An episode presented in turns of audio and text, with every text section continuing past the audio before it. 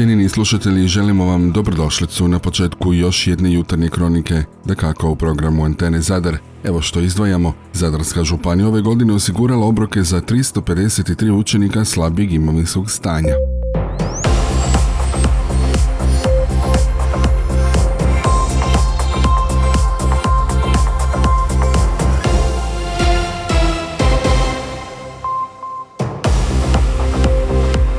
Dobro vam jutro. Kao i uvijek započinjemo sa korona brojkama. Na području Zadarske županije 16. novi slučajeva zaraze koronavirusom. Testirano je 225 uzoraka. U Zadarskoj općoj bolnici na COVID odjelima hospitalizirano je 10 bolesnika, jedan je na respiratoru. U specijalnoj bolnici za ortopediju u Biogradu na moru na liječenju od koronavirusa je 8 pacijenata. Ovo su podaci od jučerašnjeg dana. U Hrvatskoj je počelo docjepljivanje novim adaptiranim cijepivom protiv korone. Treća doza cijepiva, koja je osim izvorne takozvane Wuhanske štiti od omikron varijante, preporučuju se svim građanima iznad 18 godina. Četvrtu dozu mogu primiti oni koji to žele, ali zasad je prvenstveno namijenjena osobama od 60 i više godina te kroničnim bolesnicima. U Zavodu za javno zdravstvo Zatarske županije provjerili smo koliko se osoba odlučilo primiti četvrtu dozu kao zaštitu od najraširenije zarazne bolesti današnjice. Od 1. srpnja do 13. rujna ove godine četvrtom dozom cijepljeno je 80 osoba, kazuju nam to iz Zadarskog zavoda za javno zdravstvo. No, pokazao se interes za nova cijepiva koja štite i od podvarijante BA1 Omikron soja. Danas je novovarijantnim cijepivom cijepljeno 35 osoba, od toga 12 trećom dozom i 23 s četvrtom dozom, kazali su nam jučer u Zavodu za javno zdravstvo Zadarske županije. Zadarska županija i ove godine kroz projekt Osigurajmo obrok kroz nastavnu godinu 2022-2023 osigurala obroke za 353 učenika slabijeg imovinskog stanja. Veći dio učenika dobivat će jedan obrok dnevno, a u nekim školama učenici će dobivati tri obroka dnevno. Nositelj projekta Osigurajmo obroki u školskoj godini 22-23 Zadarska županija, a partneri su osnovna škola Vladimir Nazor iz Neviđana, osnovna škola Zemunik, Privlaka, Sveti Filip Jakov te Jurija Barakovića Ražanac te osnovna škola Stari grad. Ukupna vrijednost projekta iznosi 380.940 kuna, a kroz isti će biti financirano 66.325 školskih obroka. Sukladno potrebama učenika i tehničkim mogućnostima, svaka je škola zasebno odlučivala o sudjelovanju u projektu, za što su donijeli i pripadajuće odluke. Obvezni kriteriji za sudjelovanje u projektu bila su djece iz obitelji koji su korisnici prava na doplatak za djecu, ali i djeca iz višečlanih obitelji, odnosno obitelji s troje više djece, djeca iz jednoroditeljskih obitelji, djeca iz obitelji u riziku od siromaštva, koja se po osobnoj procjeni djelatnika škole ili centra za socijalnu skrb nalaze u nepovoljnim osobnim, socijalnim i materijalnim okolnostima, a razlog nije činjenica da su iz višečlane ili jednoroditeljske obitelji te djeca državljana Ukrajine kojima je priznata privremena zaštita. U svim partnerskim školama obroci koji će se posluživati ciljanoj skupini neće se razlikovati od obroka koji se poslužuju djeci čiji se obroci financiraju iz drugih izvora, čime će se smanjiti rizik stigmatizacije djece koja žive u siromaštvu ili su u riziku od njega. Podjelom obroka dnevno financiranog sredstvima projekta započelo se s početkom nove školske godine, odnosno 5. rujna. Na prekjučerašnjoj sjednici Zadarskog gradskog vijeća nije izglasan prijedlog odluke o osnivanju Centra za suvremenu umjetnost, kulturu i mlade. Gradonačelnik Branko Dukić jučer je u pratnji pročelnika obišao novo izgrađenu zgradu Centra za mlade. Evo što je tom prigodom kazala Dina Bušić, pročelnica Upravnog odjela za kulturu i sport. Podigli smo sredstva na javnom pozivu za udruge. Sve ukupno u ovoj godini 3 milijuna i 100 tisuća kuna za kulturu i za tehničku.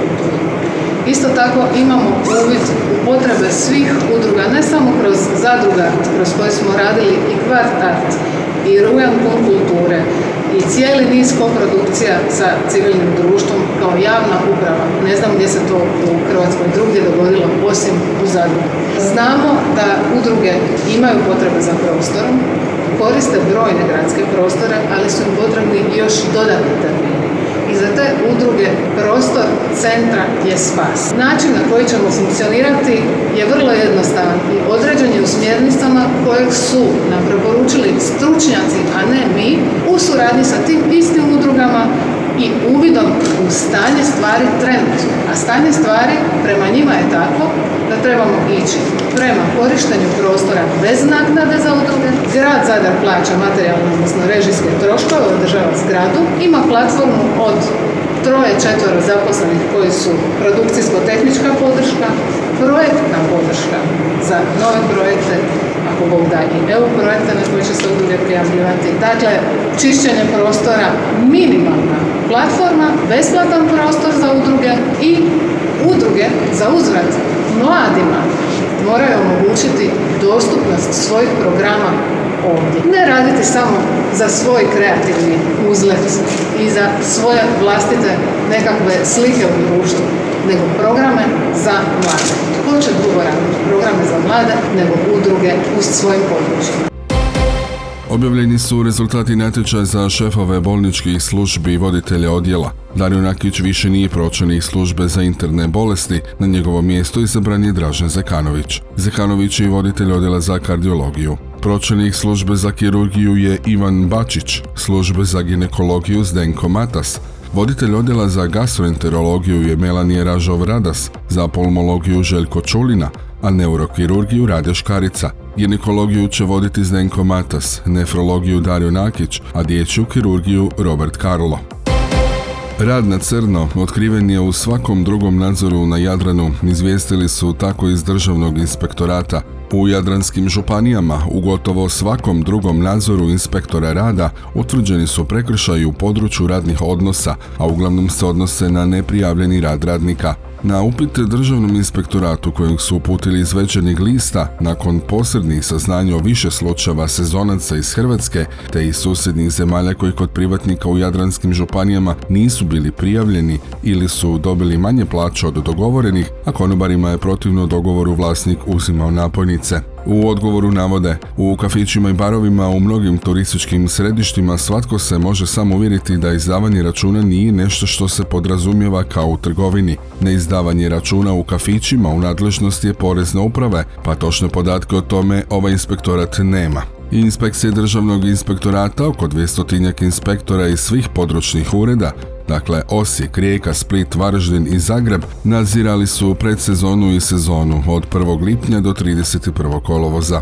U provedenim nadzorima sudjelovali su svi inspektori, turistički, oni rada, sanitarni, tržišni, poljoprivredni, veterinarski, građevinski te inspektori zaštite prirode i zaštite okoliša. Cijene mjesečnog najma stana u Zagrebu u godinu dana skočile su za 6,63%, u Rijeci 6,4%, u Varaždinu 8%, a u Splitu i Zadru čak 17%. Više od 10% poskupio najam u Osijeku i Puli, a u Dubrovniku se ove jeseni za mjesec dana najma treba izdvojiti i 16% više u odnosu na prošlu godinu. U glavnom gradu Hrvatske sada mjesečni najam po kvadratu prosječno košta 10,7 eura, ali i kod manjih ujedno i traženijih stanova taj iznosi nešto viši i doseže prosječnih 17 eura. Unatoč skoku cijena potražnja za stanovima za dugoročni najam u Zagrebu je u godinu dana narasla za 10%. Rezultat toga je i da je u odnosu na prošlu godinu na tržištu najma u Zagrebu dostupno više stanova za najam i to u cjenovnim razredima od 450 do 650 eura mjesečno, dok je onih ispod 350 eura mjesečno tek 10% u ukupnoj ponudi. S druge strane oko 30% najmoprimaca u Zagrebu, ali i Splitu traže stanove za najam od 350 do 450 eura, a preferiraju one od 40 do 60 kvadratnih metara. Stanova do 300 eura, kakvi se također prilično potražuju, značajno nedostaje. Visoki kazneni sud Republike Hrvatske ukinuje presudu Filipu Zavadlavu koji je u siječnju 2020. godine hicima iz Kalašnjikova usred Splita ubio trojicu mladića. Zavadlav je nepravomoćno osuđen na 40 godina zatvora, a prošli tjedan raspravljalo se o žalbama podnijetima na presudu. Visoki kazneni sud još nije poslao detaljno obrazloženje svoje ukidajuće podluke, pa nije poznato zbog čega su srušili s presudu, no zna se da je Zavadlavu produljen istražni zatvor. Odvjetnik Branko Šerić rekao je kako će se postupak protiv Zavadlava ponoviti. Odluka je za mene sasvim očekivana, govori Šerić, s obzirom na podnesene žalbe. Zanima me obrazloženje odluke Visokog kaznenog suda da vidim što je po njima bilo sporno i kakve su upute za sudsko vijeće u novom postupku, kazao je Šerić za televiziju.